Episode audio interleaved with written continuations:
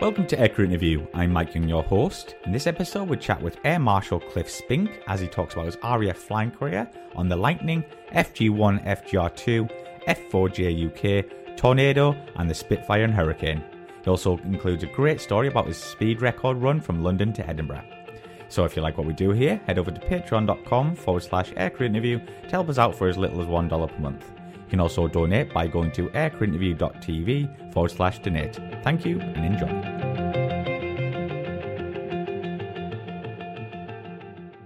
Cliff, when did you first become interested in aviation? I think very early days, Mike. Um, I was a farmer's boy, so we lived in Kent, and a lot of activity in those days where aeroplanes, stations that were still operational were Manston and West Malling Biggin Hill. And uh, the airplanes that used to come back in from their gun firing used to come right over the farm. And it was a great adventure for us if one of the sleeves that they were towing for their air to air firing detached and came down on the on the farm. Anyway, so I had an uh, an interesting aviation uh, from a very early uh, very early early stage ATC and things of that sort, yeah. and my first flight in a chipmunk, etc., etc. So that was that was really my introduction uh, to aviation. Um, I always wanted to um, to fly. Uh, I think it's best put. I, I I didn't exactly excel in my secondary education, not so much uh, from an academic point of view, but um, I, I left school prematurely, I think is the way they put it. Um, more bluntly, I think the headmaster said it's uh, it's you or me, and it's not going to be me. so I I, um, I came into the Air Force at the age of 16 as an apprentice because too young to fly. But I was very lucky that um, I was selected for pilot training while I was an apprentice, and um, at t- two and a half years later, I was told by the commandant at Halton, our apprentice uh, school, and the commandant was an Air Commodore, very famous um, wartime Spitfire pilot called Al Deere, and uh, he was our commandant. Al Deere uh, was uh, by that time an Air Commodore, and um, uh, he basically said, um, I think it was a joke. I hope it was. he said, I think you're going to be a bloody awful engineer, so we're sending you pilot training. So I found myself at Cranwell um, starting my uh, pilot training in 1966, having joined in 1963. So, could you tell us some of the aircraft you started basic training on and what they were like to fly? Well, my my first basic training uh, was on the Jet Provost it was an interesting time in the Royal Air Force at the time because a lot of the um, when you first came in, you normally did chipmunk flying first and then went on to jet provost. But there was a, a feeling, I think, by um, the Royal Air Force that we're becoming a much more of a, a jet air force, and um, con- in consequence, they thought we'd take us right through jet training. So we were one of the first entries that came in exclusively on the jet I'll come back to that later because um, anyway, I went through on the Jet Provost three and four, um, and we did about 170 hours on the Jet Provost at Cranwell, including all the all the basic flying training, formation, instrument flying, and we got our wings in August 1968, just 50 years ago. uh, so uh, seems like yesterday, and that uh, the the aeroplane was was a delight to fly. The Jet Provost. Um, some people said it was perhaps a little bit too straightforward for basic training, um, and um,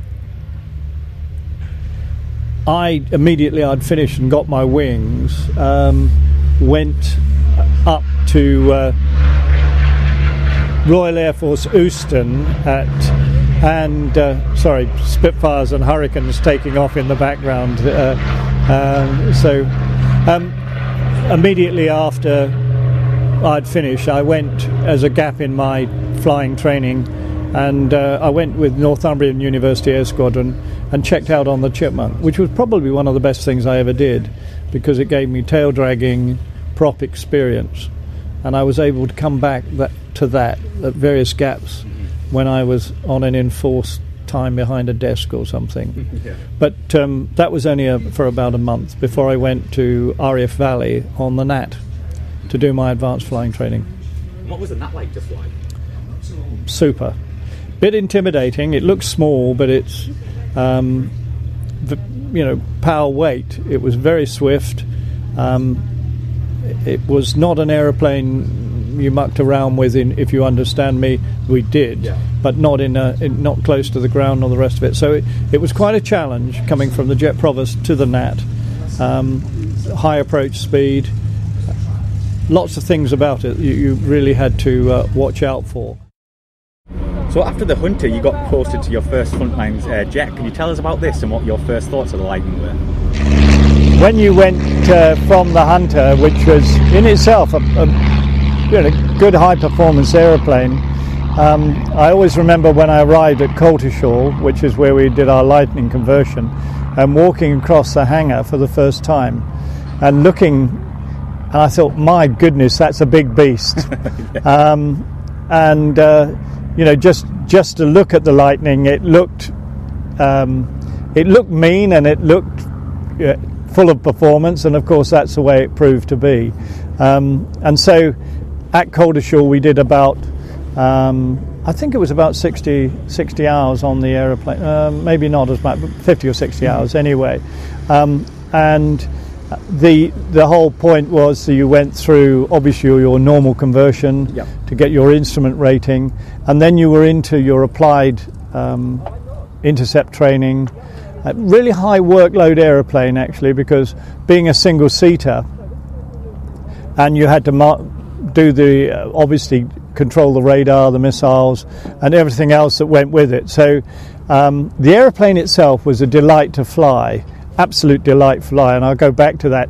Um, but where people fell down on conversions, if they were scrubbed, was normally because they couldn't operate the aeroplane. Right, yeah. Yeah.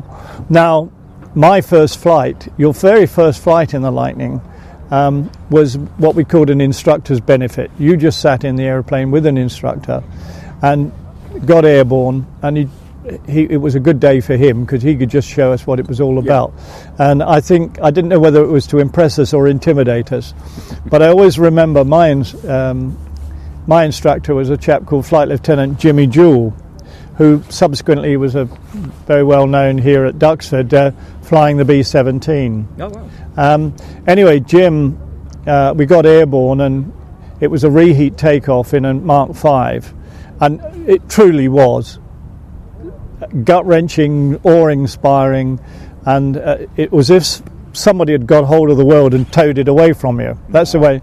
And as we uh, as we were going up at an incredible angle of climb and speed, he he looked across at me uh, as we were sort of almost lying on our backs going airborne and in, rather laconically he said uh, there you are young man he said the only reason we've got wings on this airplane is to keep the nav lights apart. What a brilliant quote. so um, we went through the, the, the training there. Um, I mean the, the thing about the lightning was it was always um, it never had a great deal of fuel. No. um, i- you know, compared you had two massive engines, and um, you really had to be on your mettle to, to get in all that you needed. Um, in that in that sortie. And you're always looking at the fuel gauges. Yeah. Um, um, it's seriously, I mean, if a combat sortie in the short range, shorter range airplanes could be 15, 20 minutes uh, or something like that, um, but we generally eked about half an hour out of them. Um, later on, I, I went on to the longer range, but anyway, I finished at Coltishall. I was posted to Treble One Squadron at RAF Wattisham, um, and um, it, was just the best thing for a young man in this wonderful aeroplane, um, a good captain, a good good aeroplane to earn your spurs on. I think is the best way. You really had to be on your mettle, uh, but it was so wonderful to fly. Beautifully handling machine. Um, a lot of people would used to say, oh, yes, and landing was a controlled crash. Nothing could be further from the truth. You could really finesse the lightning on to the ground. In a crosswind, um, we would, um, you could wear out a, not because of uh, ineptness on the behalf of the pilot, I, I quickly add, but in a crosswind, the tires were such high pressure things, you could use a, a, a get rid of a p- pair of tires in one landing wow. in a crosswind. Um, but normally they didn't last that long. Mm-hmm. We obviously had a brake parachute um, because, the, for obvious reason, you're coming around finals at about 170, coming across the hedge at around about 150 knots. Um, so you're, you're, you're fair moving, oh, yeah. that's for sure. But the airplane was eminently fly, you know, flyable, um, and uh, as I say, very demanding, particularly at low level. And very sadly, we did you know, the, the force, the lightning force, did in, mm. in what was a high, highly demanding environment. Anyway, that was my first tour, and uh, I got selected from there to go back to Coltishall to become a weapons instructor. Mm-hmm. Um, that was another high intensity um, program up at Coltishall where you um, not only did it, but you taught other people how to do it. Um, um, which is always a good lesson for anybody becoming an instructor. Yeah. um, and I, I, I, finished finished that. Um, I had a little bit of a tragedy in my life at that time. I, my, I lost my first wife. Oh, um, but the Royal Air Force were great. Um, although I had been returred on Treble One, they decided to send me to Cyprus to 56 Squadron. Oh, yes. Um, and um, which I thought was magnificent as a as human relations and uh, the Royal Air Force were very good at that time, and they they, um, they sent me to Cyprus as one of the weapons instructors on 56 Squadron, which were uh, flying the Mark 6, uh, increased fuel, um, big ventral tank compared to the Mark 3, which I'd been flying on Treble 1 Squadron, mm-hmm. and um, not only did it have the same missiles, but it also had two 30 millimeter, uh, 30 millimeter cannons. Yeah. Um, actually, in the ventral fuel tank, I think only the Brits can put two guns in a fuel tank. But um, sounds about right. It did. It worked okay. Yeah. And I had um, 18 wonderful months in in Cyprus, and in and during that period, we of course we had the Turkish invasion. Yes. Yeah.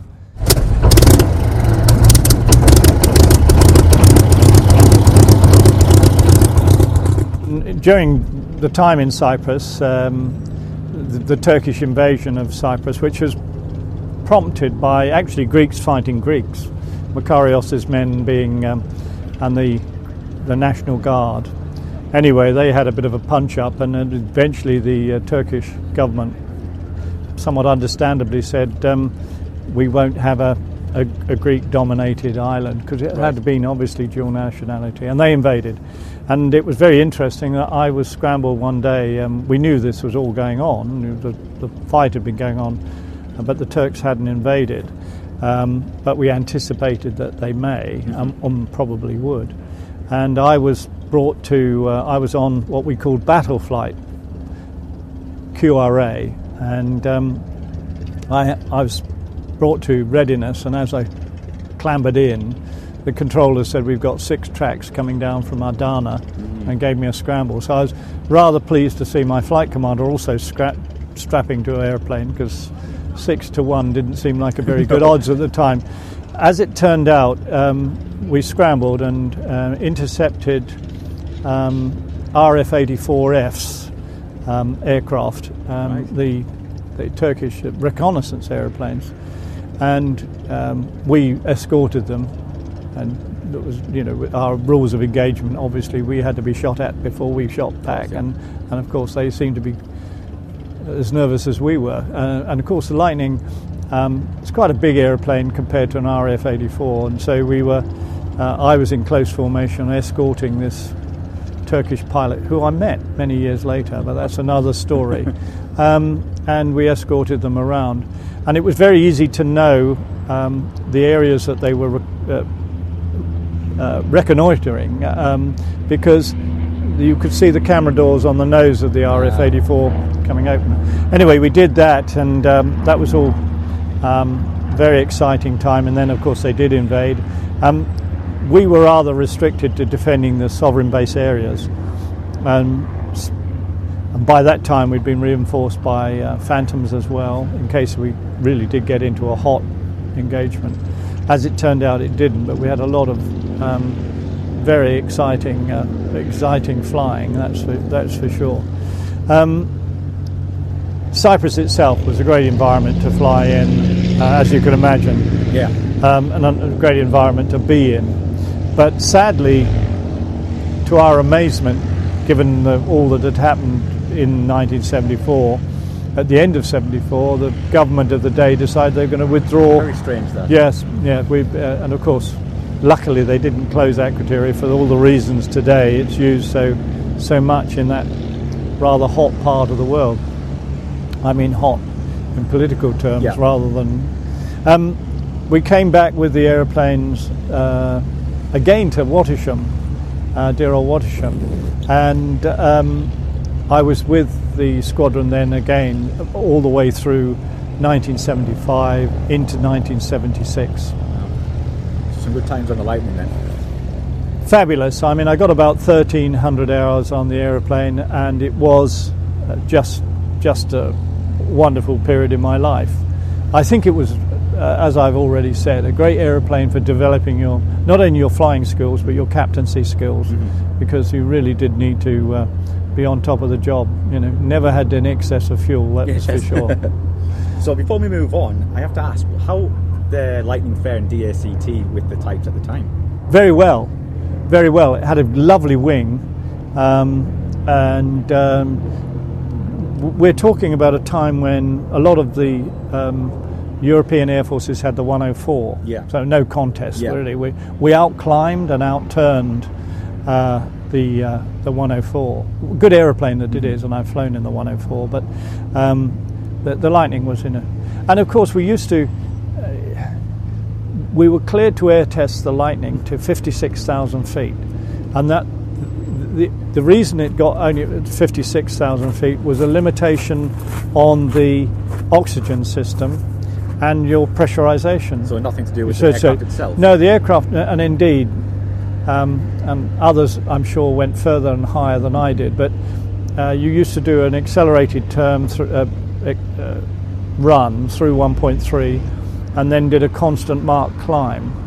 But by the time, if you handled the en- and you had to handle the engines properly, you had to gradually reduce the reheats till you got as you were getting higher, so you didn't get what we call a rich cut. Right. The last thing you want is the engine blowing out at that height and losing pressurization because you can get some fundamental physiological problems then. Um, but uh, we all went through that, and uh, I mean, I only went into the mid 60s, but I know a lot of my friends who went even further, and it was. Um, amazing. I, I mean, on the few occasions I did on the air test, you can actually see the curvature of the Earth. The sky goes a very deep midnight blue. All the light is actually reflected from below, and as you went up, you, you the, the amazing thing was that you were doing a very high Mach number still, but because we had a, what we called a strip speed in the aeroplane, you could see compared the airspeed to the Mach number, and the airspeed was incredibly low, sort of speed you only see in the circuit or just above, uh, but the Mach you were still doing 1.3 Yeah. uh, and it give, it gives you an indication of the you know the, the relative uh, relationship between airspeed and Mach Yeah, number. course, yeah. Um, and we used to have roll, and you you didn't have enough tail to push. You d- tended to roll and, and pull the aeroplane down, uh, hoping that the engines weren't going to go out.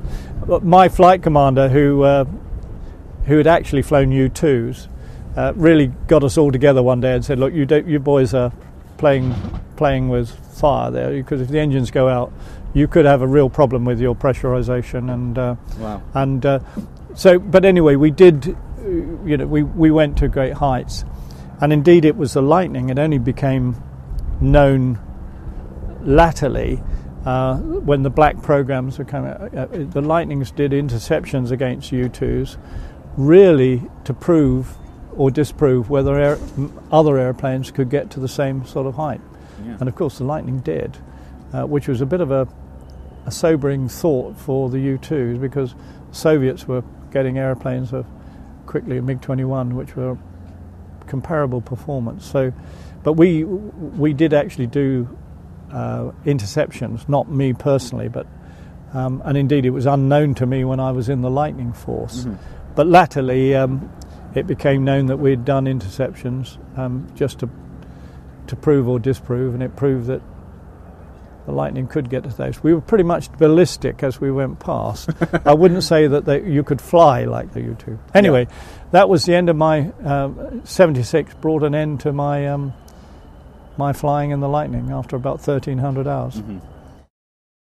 And then you were lucky enough to go on to fly the FG1 and the FGR2. How did you feel about this? Well, I was very pleased. I'd, I was I was given a tour with the uh, army at uh, the Royal Military Academy Sandhurst, where I I managed to play hooky on certain days and go and fly the Chipmunk to keep my. And I, in fact, I ran the flying club for the academy as well. But obviously, I was itching very quickly to get back to jet flying.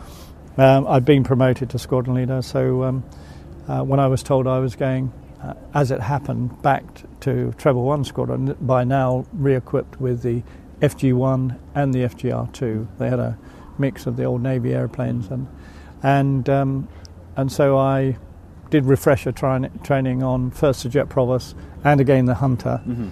Uh, Jet Provost at Leeming and the Hunter at RF Brawdy. Um, great fun going back through the tr- training, um, and um, found myself at Coningsby on the uh, on the Phantom. First impressions were not as positive as I, I would have wished. Phantom with the Spey is a very powerful engine aeroplane, but the increment you got with reheats was enormous. In cold power, um, it had less thrust than the Lightning. In reheats, it had a lot more. Mm-hmm. But so in cold power, it was it was uh, a, a, a, a- bit pedestrian, particularly at height. Great low level aeroplane because it's a fan engine. So my um, I always remember my first takeoff and uh, adopting a from my memory banks a, a, a- an angle of climb which I thought was going to be appropriate, and it was far too uh, far too high, uh, and I had to shallow it off just to keep the speed. But I got to love the the Phantom. It it didn't have the handling characteristics of the of the Lightning. Um, the, the Lightning was just a, a thoroughbred in its handling. I wouldn't, uh, difficult is the wrong word, but it, it didn't have quite the characteristics uh, that the uh, the Lightning did. Um, as you could see, the tips of the wings turning up, tail turning down. In Yeah. fact, I think sometimes they called it double ugly, but uh, um, but it, it was nonetheless an incredibly good warplane, much much better in some way as a warplane than a Lightning in that it had eight missiles, a gun, a lot of fuel, a pulse Doppler radar. We only had a pulse radar in the, and a navigator. Um, and uh, although I'd been in single seaters, and we always rude about two seaters, actually, it was the way to go. Yeah. Having another pair of eyes in that aeroplane and controlling the radar, a worked up two seat crew on the Phantom, uh, and it, it was a, a quantum leap in our operational capability. yeah.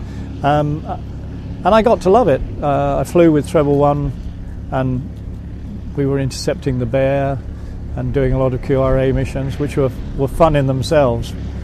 You always knew when you were intercepting a Bear with a, a, um, a political officer on board um, because they were all very grumpy.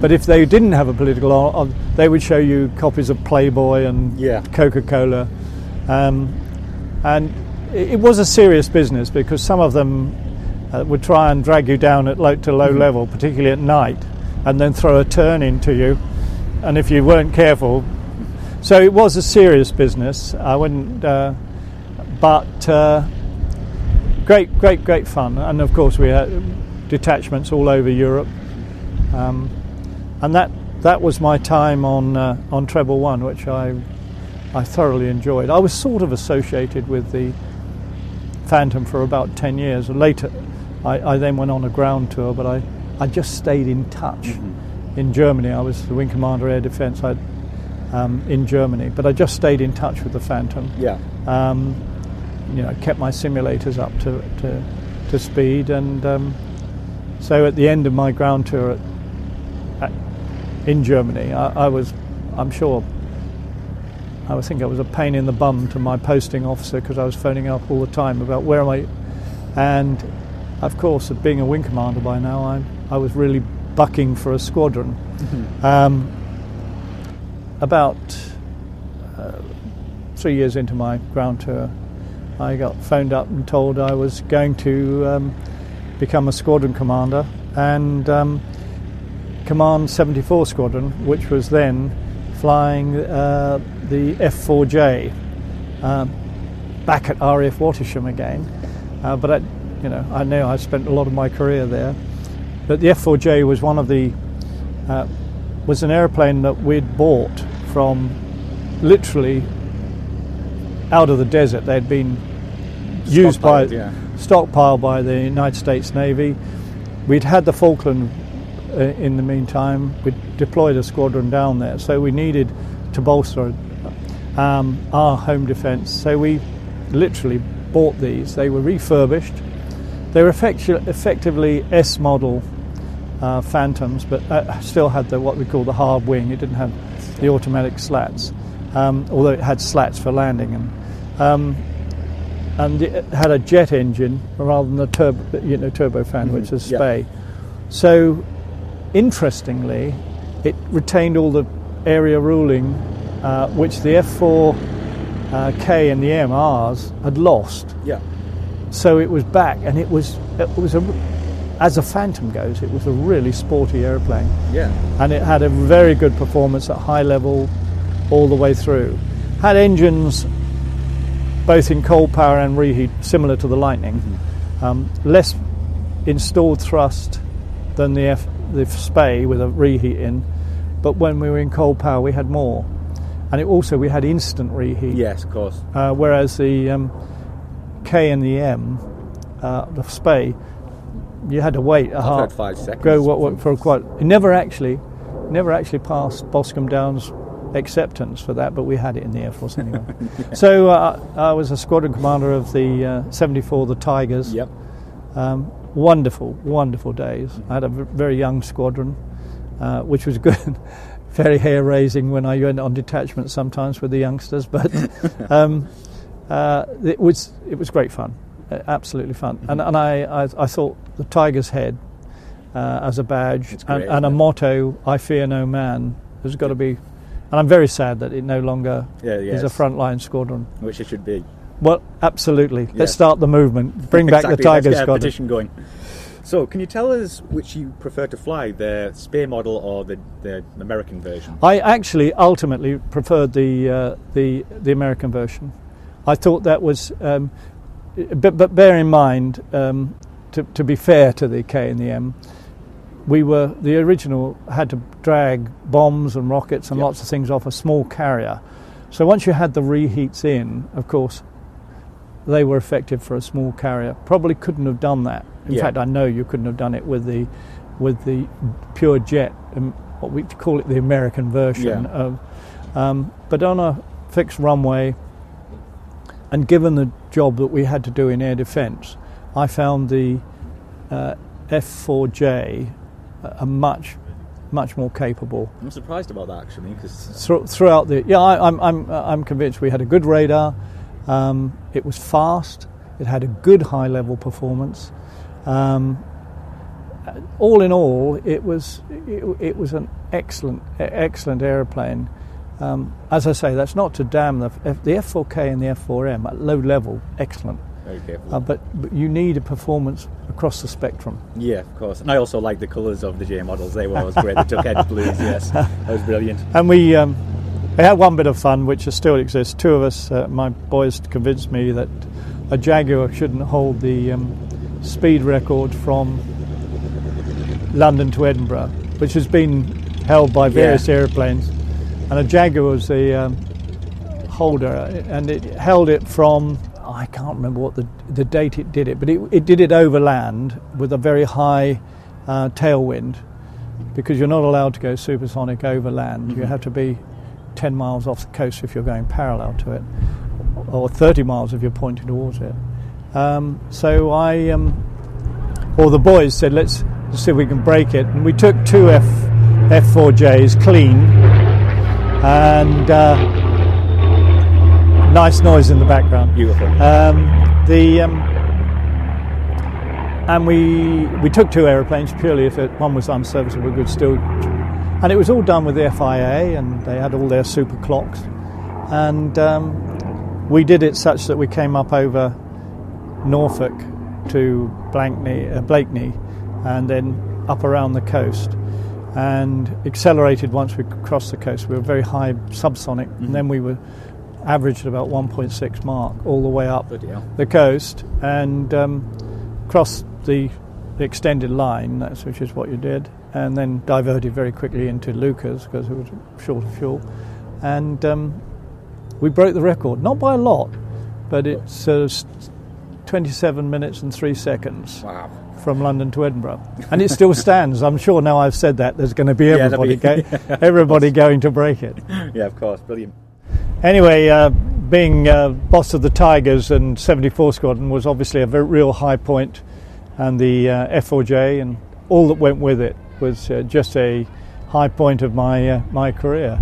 In many, well, one of many high points. I'm privileged to have been able to fly so many good airplanes. But from there, I um, went to uh, the Falkland Islands as the station commander, uh, still retaining my currency on the F4. I was also lucky as well to fly the C-130 and uh, the Sea King while I was down there, um, and it was a, a wonderful year being able to fly the F4 in that sort of environment, which uh, a bit like today, normally quite clear, um, but very windy, and then you had four seasons in a day, so you had to watch the weather quite uh, quite closely.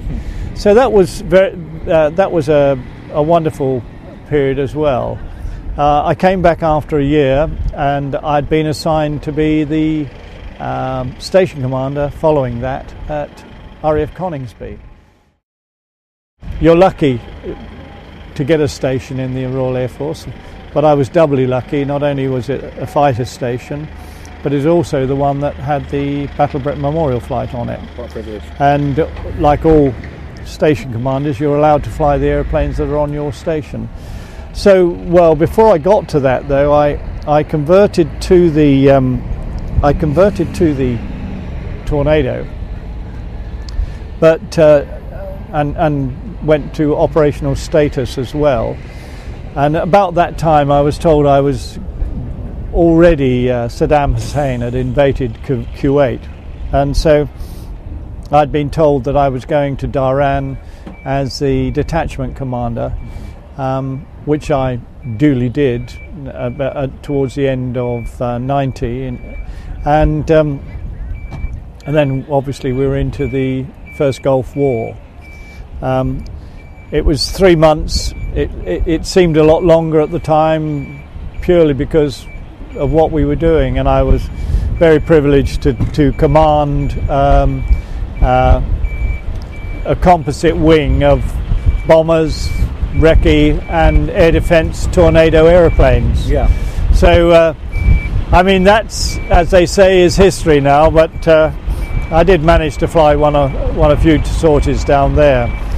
Um, as I say, that seemed like a quite a long time, but it, in fact, I was back by April, um, straight into command of the station Wow. of, uh, of the uh, of RAF Coningsby, which um, had three squadrons, two operational squadrons and one training squadron, um, which were have five, 29 and uh, 56 squadrons, 65 going to 56.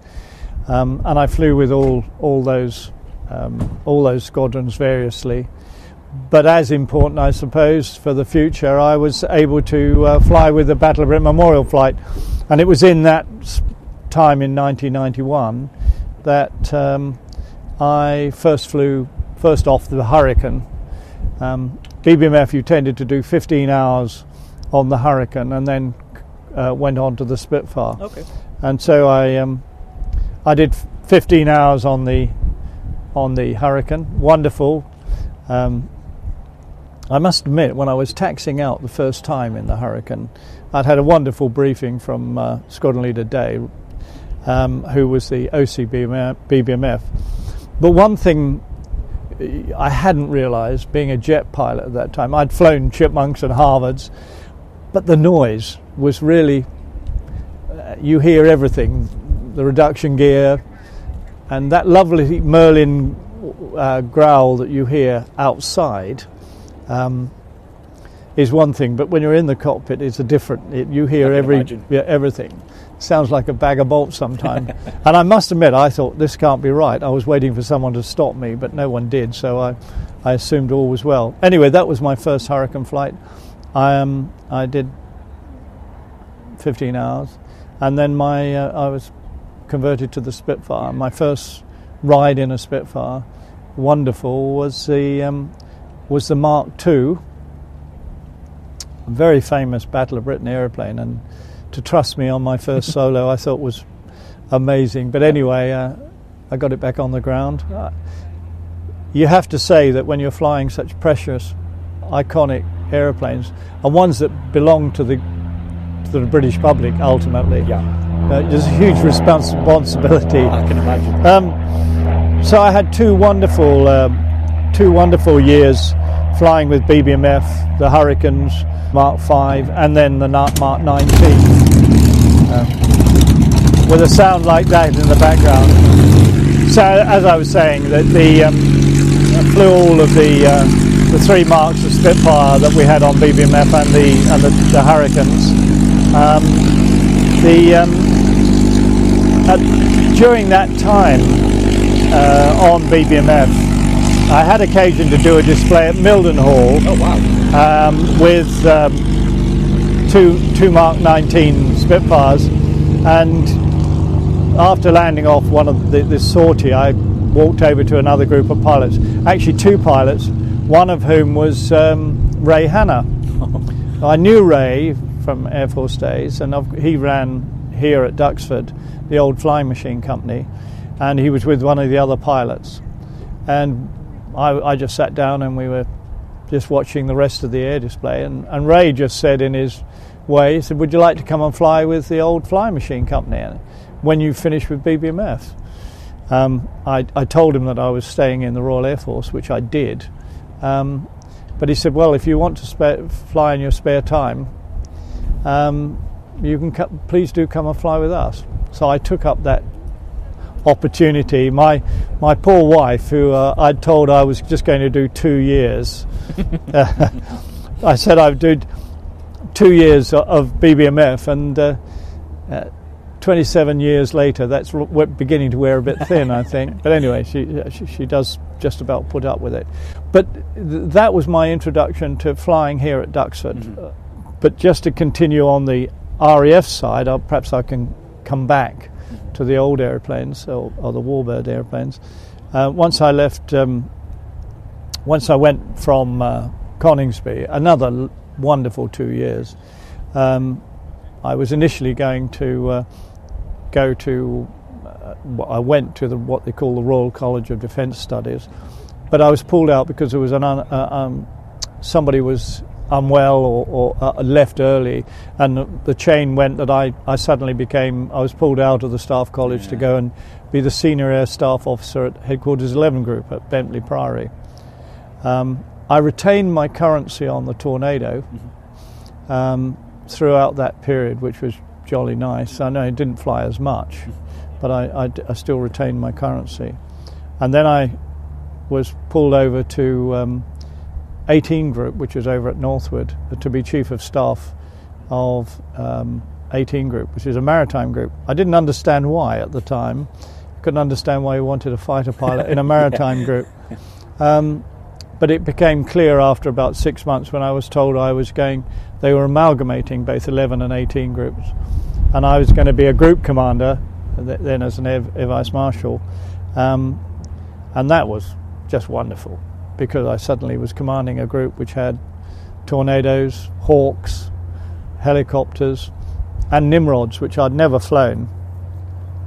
So during that period, period uh, aside from retaining currency on the Hawk and the and the and the Tornado, I, I did a, a a course on the helicopter. Although I was I was never a, a, qualified helicopter pilot. They always had a responsible adult with me, make sure I didn't do anything wrong. Um, but I did did do that, and then um, I, I did a conversion onto the Nimrod, which is the largest aeroplane I'd ever flown mm-hmm. in the RAF, and that was quite wonderful. Mm-hmm. Um, for somebody of my background to suddenly have 13 crew, utterly professional bunch they were as well, and flying a large aeroplane uh, close to the sea um, at, yeah. at 250 feet or 500 feet with considerable angles bank, hunting submarines.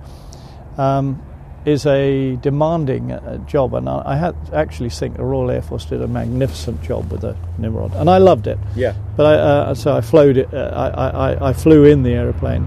Um, you know, really quite quite a lot. Yeah. Um, and that was uh, another great two and a half years where I could uh, I could jump into a Hawk, fly to Kinloss, fly the Nimrod, or fly to Leuchars and fly the Tornado. I, I mean, that's what a toy set. um, but in the meantime, in my in what little what what spare time I had, um, I was by this flying quite regularly here at at Duxford and uh, with OFMC, and that gave opened a door to um, not just the Spitfire, but the uh, i was then flying Black Six, the Messerschmitt 109G, the, the Buchon, Mustang, Corsair, um, and and had started to come in the Sea Fury. I, I, I mean, it was a pilot's dream. A pilot's dream. And um, and that's just carried on, I suppose. I've flown with TFC quite a lot in some of their airplanes, the Wildcat and um, Curtiss Hawk and things of that sort as, as well. You've also flown the F-86 Sabre, is that correct? I flew the F-86. That was down at um, ARC when I um, I started flying with ARC after OFMC, and we had a T-33 and the F-86A mm-hmm. A model um, owned by then Mr. Robert Horn. He, uh, unfortunately, we had a very sad accident here. Luckily, nobody hurt with the T-33. With um, the pilot and the um, engineer both got out of it. Um, but uh, I love flying the T-33. Lovely aeroplane. The F-86 was was was great as mm-hmm. well. I've I've never flown the later Sabres. Um, this was an early model Sabre. Mm-hmm and uh, really was you were flying it mechanically, and the flying control surfaces were boosted by hydraulics. Okay. Later Sabres were all hydraulic controlled, and apparently actually were nicer to fly. The Ernie model, certainly the the Sabre was heavier that I flew. The A model was heavier than the Hunter, but nonetheless, it, it wonderful privilege to fly. Absolutely. What was the oldest flying jet in the world? Um, built and delivered in 1948. So it was, and, and I we, we, pulled the leg of the guys who made the Meteor and said, oh, it came out, it was the oldest flying uh, jet. Well, actually, the Sabre we were flying was nine months younger. Oh, was it? And I always remember a, a particular air show at uh, Biggin Hill where we had to do a Korean War scenario, and it was the Firefly leading me in the Sabre. And the commentator was very well briefed. And as we went past, and he said, Now, ladies and gentlemen, which is the older airplane? And it was the Sabre. Because yeah. the Firefly was 1949 50, that particular oh, model. Yeah, yes. uh, and so, it, hey, Mike, it's, it's been a wonderful journey. Yeah. Um, this year represents my 50th year, year with these, the my wings. They're the original wings. They look it, don't they? They're looking pretty tatty. um, I don't know whether they're my original ones, but they're ones I've kept for some years, and they're yeah. beginning to look a bit threadbare. But uh, yes. you'll have to uh, fight me to get them off me. I can imagine. Uh, um, and so it's it's been a great journey. I suppose there will come a time when I have to hang up my tired old flying gloves. Hopefully, many years to come, though. Well, If the wife says so. Yeah, well, yes, if I get the uh, necessary clearances from the memsahib. Of course. Yeah. So, Cliff, do you have any hobbies apart from flying? I, I, I do play. I do play golf, but uh, it, it's taking a little bit of a backseat because my wife. I normally play with her, and she's slightly had a bad back. But uh, yes, I do pl- uh, golf. Uh, I ski in the winter, uh, again with the family. Mm-hmm. Uh, with my crazy son who goes straight down the mountain, but I'm a little bit more.